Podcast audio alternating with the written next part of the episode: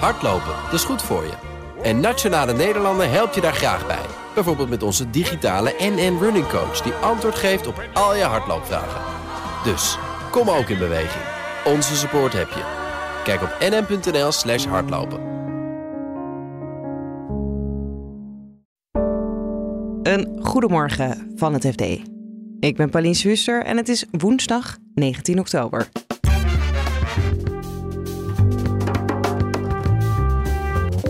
Bunk en toezichthouder de Nederlandse Bank stonden voor de rechter en Bunk kreeg gelijk. De rechter zegt nu, in de wet staat enkel dat een bank moet controleren wie de klanten zijn en wat ze op hun rekening doen. Maar de manier waarop ze dat uh, controleren, ja, dat is niet voorgeschreven. En daar kan de Nederlandse bank dan ook niet van uh, zeggen dat dat anders moet. Uh, zoals DNB dat wel bij Bunk probeerde te doen. En DHL gaat zich storten op de Nederlandse postmarkt. Dat betekent dat ze daarmee een uitdager worden van, van PostNL. Belangrijke nieuwe ontwikkeling. Dit is Raggoors van het FD. We beginnen bij de Nederlandse Bank, die een gevoelige nederlaag heeft geleden tegen Bunk in een zaak over witwasregels.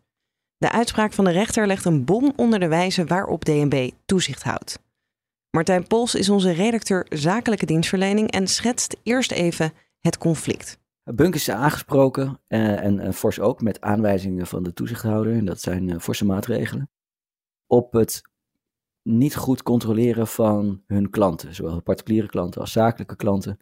Een bank moet dat, want er zijn regels die witwassen moeten voorkomen, dus je moet bekijken of dat geen criminelen of terroristen zijn die, die bij jouw klant zijn en nou ja, hun zaakje financieren via jouw rekeningen. Het punt waar ze op botsten was dat uh, Bunk op een bepaalde wijze, uh, eigen wijze, digitaal, in de gaten hielden wat hun klanten deden met hun, uh, met hun bankrekeningen en wie die klanten waren. Dus die identificatie van die klant als die binnenkomt en, en vervolgens het in de gaten houden wat ze met die rekening doen. Dat doet Bunk met een intelligente computer, om het even plat te slaan. De Nederlandse bank vond dat er veel meer vragen gesteld zouden moeten worden. Daar moeten dan formulieren voor worden ingevuld. Dat moet dan worden vastgelegd. En daar was eigenlijk maar één voorgeschreven methode voor, zoals de Nederlandse bank verwachtte dat een bank dat zou moeten doen. En alles wat daarvan afweek, was in hun ogen uh, niet genoeg. Ja, kan ik het dan een beetje zo samenvatten dat Ali Niknam van Bunk eigenlijk zegt: wij controleren heus wel op witwassen, maar daar hebben we een heel slim algoritme voor. Dus het slaat nergens op dat jullie zeggen dat wij dat niet goed doen. Dat is in de kern uh, precies waar het uh, inderdaad om draaide. Want wat de Nederlandse bank deed, uh, die zeiden voor mij in de wet staat dat je dit moet controleren. En hoe wij vinden dat je dat moet oplossen is met nou, een, vrij fors aantal voorschriften die vanuit de toezichthouder heel nadrukkelijk werden uitgespeld. En dat vond Bunk nou precies ouderwets en niet passen bij hoe zij het deden. Sterker nog, Bunk beweert zelfs beter te kunnen controleren op de manier waarop zij dat doen. Maar ze mochten dat niet van de toezichthouder en uh, dat, uh, dat zat ze hoog. Dus vandaar dat ze naar de rechter stapten, wat overigens ook al vrij uniek is, omdat heel veel banken die stap niet durven nemen, omdat zij uh, niet durven opkomen tegen hun toch wel machtige toezichthouder, is dan al vaak het verhaal. College van beroep voor het bedrijfsleven, is dat dan die rechter? Die gaf Bunk eigenlijk gelijk op dat punt, jullie mogen witwas, witwassen opsporen zoals jullie dat willen doen de hoogste bedrijfsrechter, uh, mag ik wel zeggen, het college van beroep voor het bedrijfsleven, heeft uh, Bunk gelijk gegeven in die zin dat de wet zegt dat ze moeten controleren, maar niet exact voorschrijft hoe je moet controleren. En dat de Nederlandse bank in dit geval niet heeft aangetoond dat de methode die Bunk gebruikt tot grote risico's zou leiden. Dus zegt de rechter, wat Bunk doet mag. En daar mag je dus ook geen aanwijzingen voor opleggen dat dat niet goed is. Zoals de Nederlandse bank dat wel, wel heeft gedaan eerlijkheid gebied te zeggen dat Bunk niet volledig vrij uit is gegaan. Ze hebben wel degelijk ook een aantal steken laten vallen. Maar op het principe en de kernkwestie waar deze zaak om ging, heeft, uh, heeft Bunk uh, volmondig gelijk gekregen van, van de rechter.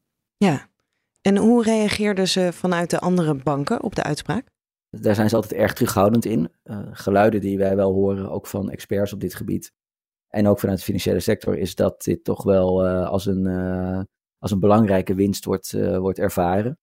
Uh, niet zozeer vanwege het feit dat nu het hele witwas, uh, de hele witwas aanpak of het beleid van de Nederlandse bank op dat vlak helemaal op de schop moet. Maar het is wel een heel belangrijk signaal naar de toezichthouder toe dat zij wel degelijk ook aan bepaalde grenzen gebonden zijn. Uiteraard weten ze dat ook.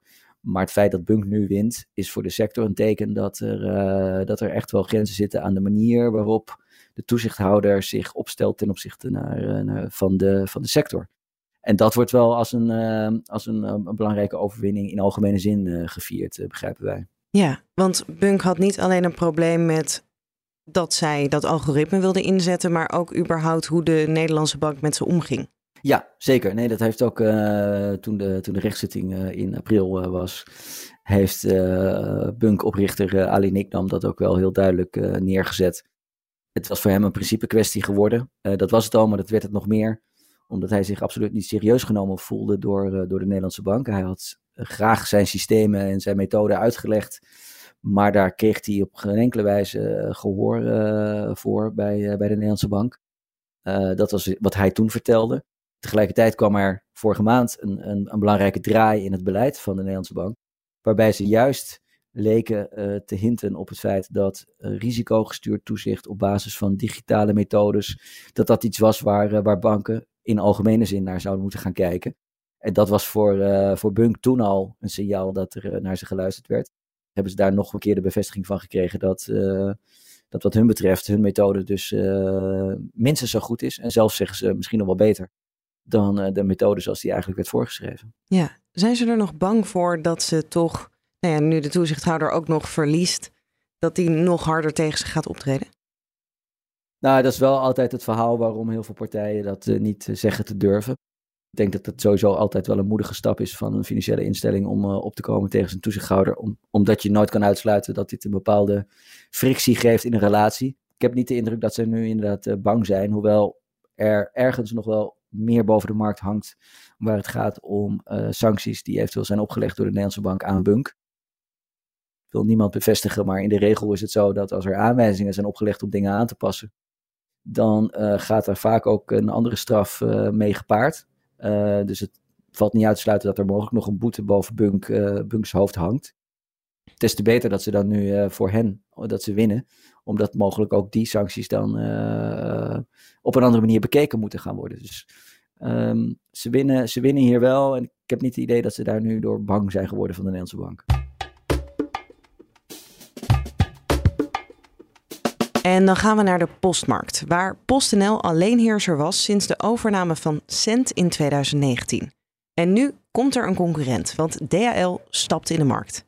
Redacteur Jan Verbeek vertelt wat hun plan is. DHL heeft besloten om naast de pakjesbezorging, die ze nu al uh, zes dagen in de week doen, ga, om ook poststukken te gaan bezorgen. En dat is, een, dat is een nieuwe ontwikkeling en dat betekent dat ze daarmee een uitdager worden van, van PostNL belangrijke nieuwe ontwikkeling. Ja, ja de monopolie wordt doorbroken. Ja, zo, zo verwoorden ze het zelf ook en ik, uh, ik onderschrijf dat wel. PostNL heeft al jarenlang niet het exclusieve recht, maar is wel monopolist, alleenheerser op de postmarkt. En daar komt nu een geduchte uitdager bij. Maar volgend jaar willen zij op die postmarkt actief gaan worden. En hoe gaat dat dan uh, precies werken? Wat kan ik dan allemaal voor post versturen bij DHL? Waar doe ik dat? Zij gaan de post bezorgen, enveloppen bezorgen vanaf 50 gram. Dus dat zijn wel, de iets zwaardere uh, enveloppen, de iets zwaardere brieven. Zij denken dat die heel goed verwerkt kunnen worden in hun pakkettenpost, om het zo maar te zeggen, hun pakkettenvervoer.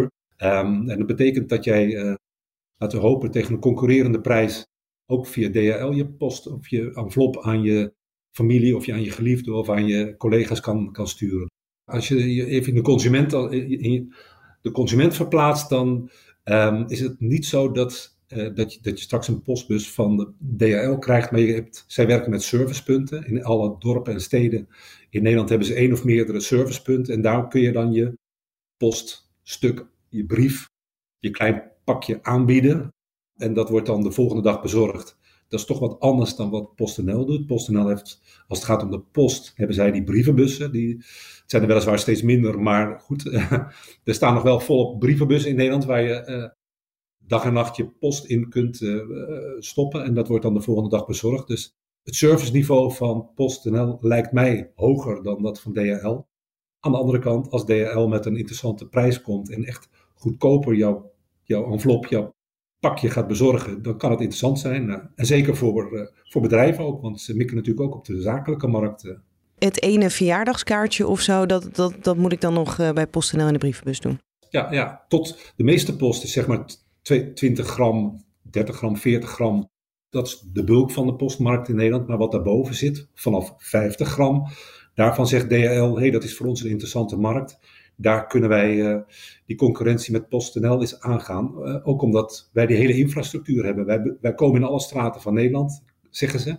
Dat doen we zes dagen in de week. En of we nou een groot pakket meenemen of een kleinere envelop, uh, dat maakt ons niks uit. Die kunnen we prima verwerken in onze sorteercentra. Die kunnen mee in onze bestelbussen. Die kunnen mee bij onze couriers. Dus voor ons is het geen grote investering, maar we kunnen wel die markt naar ons toe gaan trekken. Ja, en valt daar dan veel geld in te verdienen? Want jij zegt het gros van de postmarkt zijn juist de kleinere, uh, weinig gram, wat ze dus niet gaan doen. Kunnen ze hier dan veel geld aan verdienen? Ja, ze, ze, zeggen dat ze een haalbaarheidsstudie gedaan hebben. Ik zeg ze, dat is DHL. En ze, ze menen dat het een interessant eh, deel van de postmarkt is. Die postmarkt, als ik het heel in het kort even schets, die, die staat wel onder stevige druk. Hè.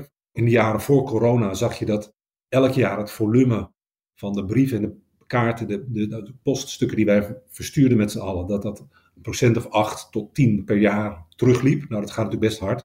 In coronatijd zag je dat er een opleving was. Door de post van de overheid, doordat wij elkaar allemaal kaartjes en brieven gingen sturen.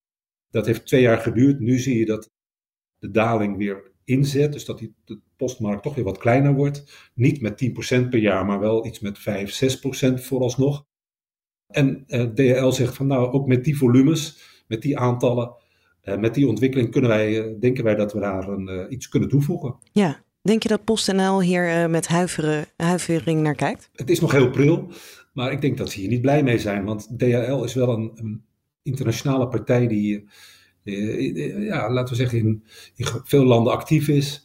Er, staat, er zit veel geld achter. Het is een kapitaalkrachtige groep. Hè. Het heeft een, een, een Duits, Duits moederbedrijf, Deutsche Post. Um, en ze, hebben, ja, ze, ze, zijn ambitieus. Ze zijn in Nederland ambitieus op het gebied van de pakjes. Want ze pakjesvervoer, als courier zijn ze wat marktaandeel aan het winnen. Uh, en, en als hij zich ook op die postmarkt stortte, dan uh, betekent dat toch dat je er een geduchte concurrent kwijt, of, uh, bij krijgt. En dat je niet meer het, alleen het exclusieve aanbod hebt. En dat je daarmee ook de prijs kunt stellen. Dus ik, ja, ik kan niet voor PostNL spreken, maar ik denk dat ze hier niet blij mee zijn.